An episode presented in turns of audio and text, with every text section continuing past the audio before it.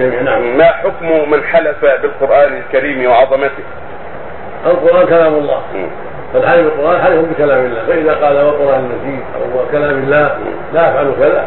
فهو حلف بالقرآن حلف بكلام الله. مثل لو قال وعلم الله أو عزة الله أو رحمة الله كله لا بأس. نعم.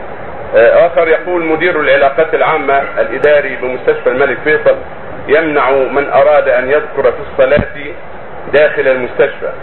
ويذكر في الصلاة داخل المستشفى. وهذا أمر عظيم حيث يساعد على ترك الصلاة فكيف يكون هذا التصرف من رجل مسؤول في بلد مسلم لأنه لمن الغريب المنكر؟ نعم.